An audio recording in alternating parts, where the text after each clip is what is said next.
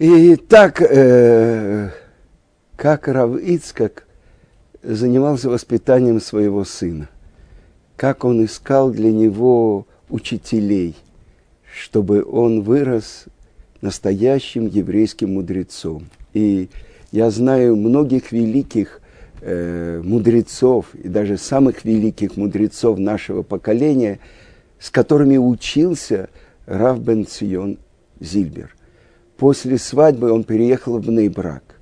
И то, что мне стало известно, у него была особенная хаврута с Гаоном Равкаймом Каневским. И за час они успевали пройти 6-7 листов Талмуда. Они читали сам Талмуд, а Раши они говорили наизусть. Вы понимаете, о ком мы говорим и каким уважением э, заслуженным пользуется – Рав Бен Цион. Но сейчас мы учим, как Равыцкак э, устраивал, чтобы он учил по-настоящему Тору. Сын Ешеботник. Талмудом с моим сыном занимался Рав Залман Певзнер. О нем надо рассказать особенно. Рав Певзнер был родом из Белоруссии. И его называли по городу, из которого э, он приехал – Равзалман Бобер. Э, на самом деле этот город назывался Боберер. Но, видно, сократили для удобства Бобер. А Равицкака тоже называли э, Ташкентский. Э, извините, Казанский. Казанер его называли. А в Ташкенте всех называли по городу, откуда человек приехал, или по прозвищу – так было лучше для конспирации. К тому времени, когда мы познакомились, Раву Залману было уже около 70. Он отсидел в сталинских лагерях около 10 лет и вышел буквально доходяга, едва живой. Он потерял голос, и поэтому он говорил с трудом, э, почти хрипел и очень страшно кашлял он был очень болен. Другой в таком состоянии лежал бы в постели. А Равел Залман, Певзнер, он тайком обучал нескольких ребят и троих своих внуков. Ежедневно с восьми утра и до шести вечера он занимался с ним Талмудой, геморрой, на очень серьезном уровне и совершенно бесплатно.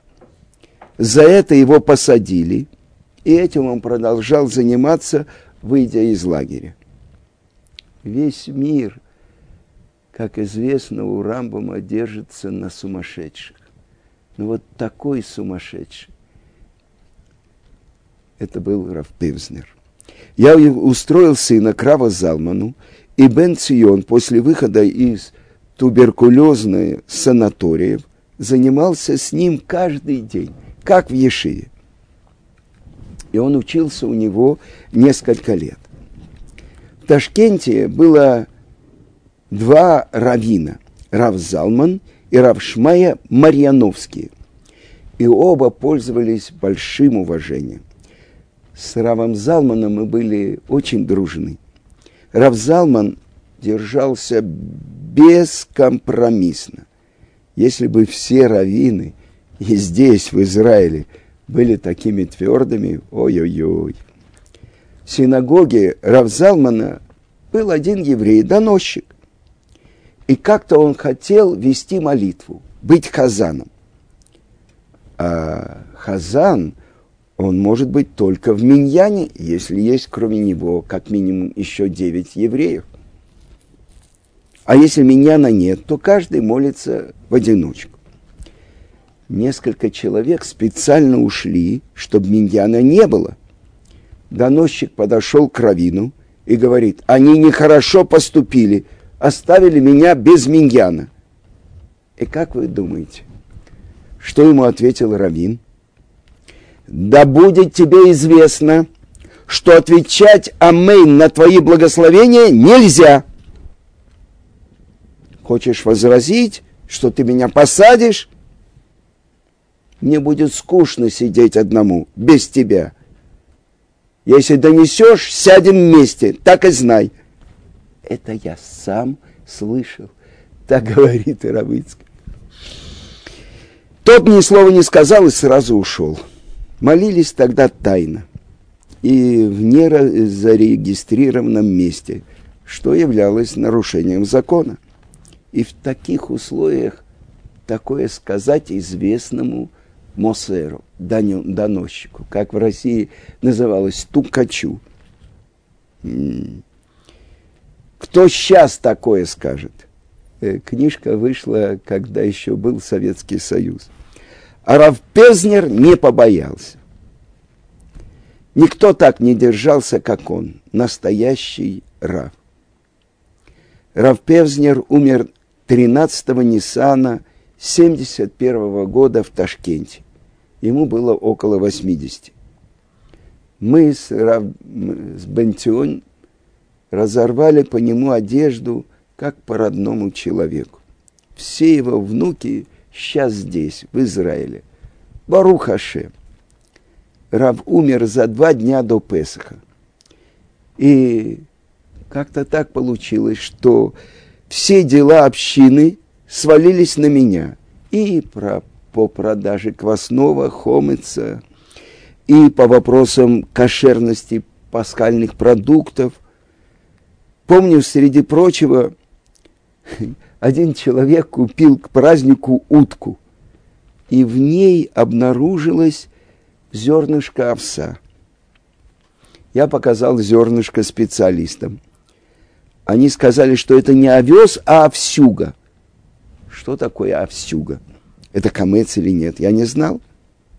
Чтобы выяснить, мы специально звонили одному раввину в Ленинград, моему родственнику, чтобы он нам помог решить этот вопрос. Польза заочного обучения трактате Кедушин, 29 лист, сказано, что отец обязан сделать для сына следующие вещи.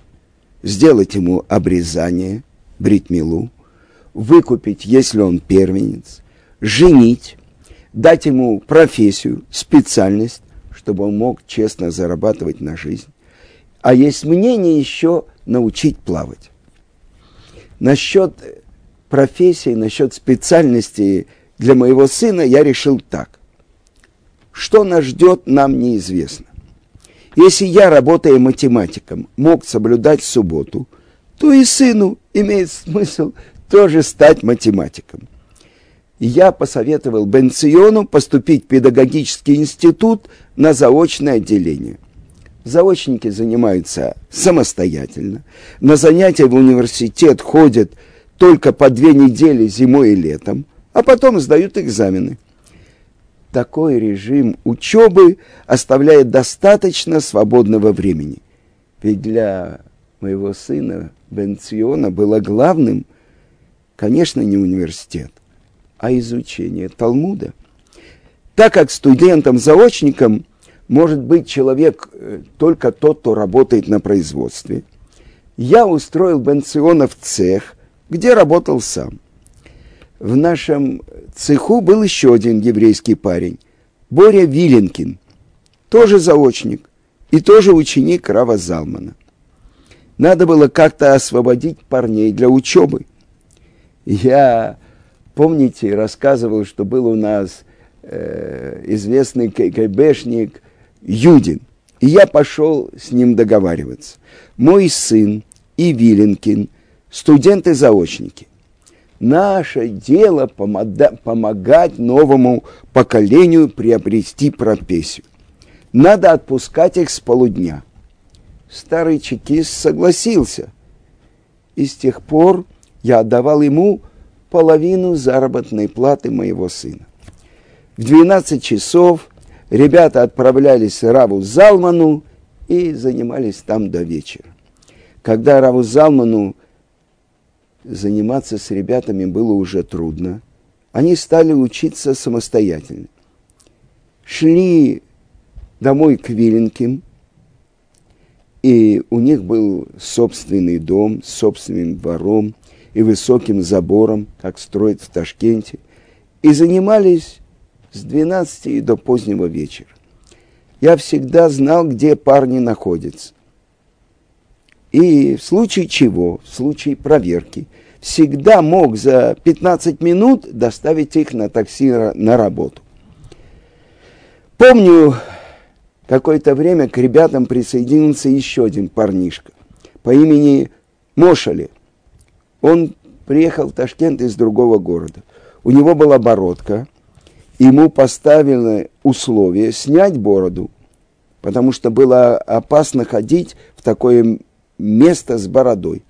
Соседи заметят, пойдут разговоры про то, что он верующий. Могут донести, но он ни за что не соглашался. Но Творец их берег, и слава Богу, обошлось без неприятностей. Опыт показывал, что если детей не учить Торе, то они теряют веру. В Ташкенте с детьми занимались несколько бухарских евреев. Но случилось так, что один учитель заболел, другой умер, и учить стало некому. А учеников там было человек 15.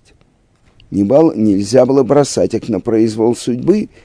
И я сказал моему сыну, Бенцион, ты обязан оставить учебу и начать учить детей. А он мне возражает –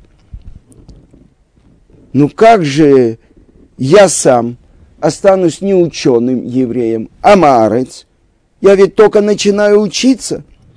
И каждый день после занятий с рабом я три часа учу Талмуд с комментариями Раши и Балей Тософот. Если я брошу, что из меня выйдет?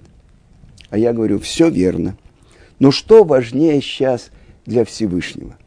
Чтобы ты и твой товарищ лучше знали Талмуд и то, что говорят Тосвот, или чтобы люди, которые ничего не знают о Боге, узнали о нем, умели хотя бы прочесть Шма, хотя бы накладывали твилин, и таким образом остались евреями. Я принимаю такое решение. Ты имеешь право оставить свою учебу и пойти преподавать. А Бен Цион спорил отчаянно. Ну откуда ты знаешь, что ты прав? Может быть, это неверно, может, ты не прав. А я ему отвечаю, сейчас в Советском Союзе абсолютно не у кого спросить. Тебе придется принять пока мое решение. А прав я или нет, это знает Бог. Но я ручаюсь тебе – и готов подписаться. Все, что ты здесь не доучишь, ты узнаешь потом, и много больше будешь знать. Не потеряешь ничего из того, что тебе положено. И в конце концов Бен Цион согласился отказаться от своих вечерних занятий. День у него складывался так. С 8 до 12 он был у нас на работе. Потом он убегал сам учиться. А вечером часам к семи-восьми мы с ним отправлялись. Я к своим ученикам, а Бенцион к своим. Конечно, в тайне от моей жены. Она бы от страха умерла, узнав, что Бенцион ходит по домам и преподает Тору.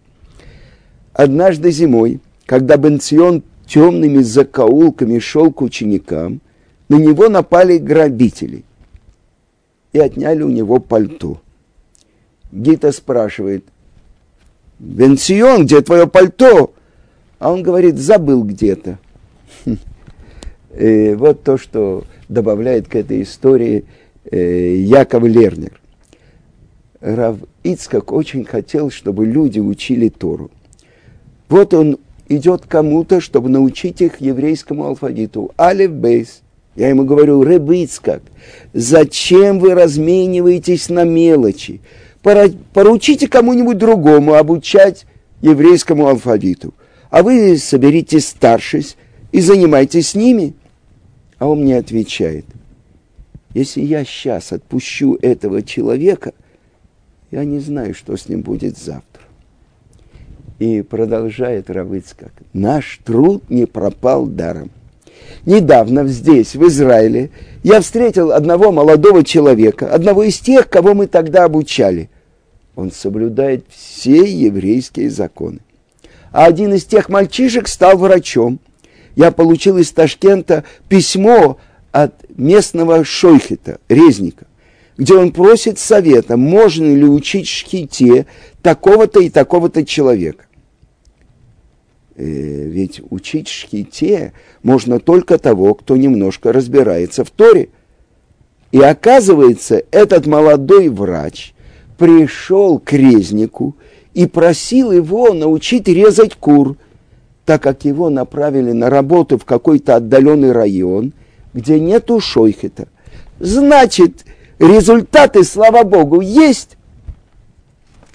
А сейчас э, в книге приводится рассказ Рабанит Хавы Куперман. Но тогда раз, она просто Хава, одна из младших детей Рав, э, Ицкака. У нас с Малкой детство было легче, чем у старших брата и сестры. Переезд в Ташкент, который выпал на их 11-12 лет, дался Саре и Бенциону очень трудно. В Казани они чувствовали себя как рыба в воде. Легко общались с ребятами вокруг, катались с ними на коньках, на лыжах. Сара так и вообще была заводилой во дворе. Массу времени проводила на улице. И вдруг, когда родители уволились с работы, и была угроза лишения родительских прав, Бенцион прятался от приходящих под диван. Еще пытался утешить отца. Даже если меня заберут в какой-то детдом, я не буду есть там ничего некошерного. А потом папа исчез. И даже когда семья перебралась в Ташкент, уверенности в том, что дети останутся дома, все равно не было. На второй год нашей жизни в Ташкенте мы праздновали бармицву Бен Циона. Значит, они приехали в Ташкент, когда Рабин Циону было 11 лет. Мама бесполо... беспокоилась, как получше принять гостей. А папа говорил, ничего не надо, что будет, то и дадим. И, наверное, никто не придет, мы здесь люди новые, только что приехали. А пришло сто человек. Мама несколько лет потом подразнивала папу. Ничего не надо, как-нибудь.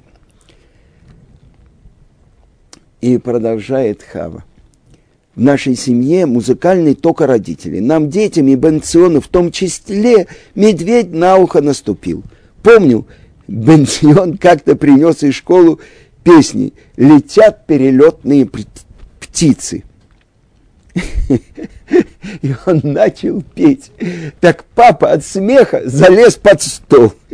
И тем не менее, Рав Давид Гейсинский так научил Бенциона читать недельную главу, выпавшую на его бармицву, и автору к ней, что он, читая Тору в синагоге, не сделал ни одной интонационной ошибки. Правда, 15-летняя Сара осталась недовольна. Так тихо читал, что только мыши под столом и слышали. Папа приобрел для Бенциона твилин, а Лиза Кругляк помогла приготовить угощение. Бенцион читал главу Баалотха и автору к ней. Ее читает также и в Хануку, то есть дважды в год. И она досталась спустя годы старшему сыну Бенциона. Жили мы в Ташкенте скромно, почти у нас не было мебели. Родители ее не покупали, ведь мы скоро уедем. Все разговоры были о том, что может помочь нам выбраться из Советского Союза и попасть в Израиль. А вот то, что вспоминает Лиза Кругляк. У Раб Ицкака во дворе дома была комнатка. И Раб Ицкак привел и поселил туда одного бездомного еврея. У него была открытая форма туберкулеза, и родные не хотели его держать в доме. И еще у них в доме постоянно находился некий Симха. Несмотря на тесноту, у них всегда жили чужие люди. Ицкак приводил людей и говорил, «У меня гости», и никто не возражал. Конечно, я старалась не проходить мимо и приходила не с пустыми руками. Это было бедное, но хорошее время. И вот то, что продолжает Хава. Помню, как Сара с Бенциона вместе вернулись со вступительных экзаменов в институт, куда они оба поступали. Бенцион был бледен и напуган. Что случилось? Ты не прошел? Оказывается, Бенцион оказался единственным, который получил пятерку по истории КПСС. Он был в ужасе. Ему было это очень неприятно, что он так хорошо знал этот предмет. А с другой стороны, любознательность Бенциона могла показаться неприятной и его преподавателям. В курсе на втором он поинтересовался у преподавателя э, числом сидевших 30-е годы. Преподаватель смущенно ответил, что точными цифрами он не располагает. А второй вопрос был не лучше. Когда немцы хотят сказать о чем-то, что это чепуха, они говорят «Das ist sauer Milch» – «скисшее молоко».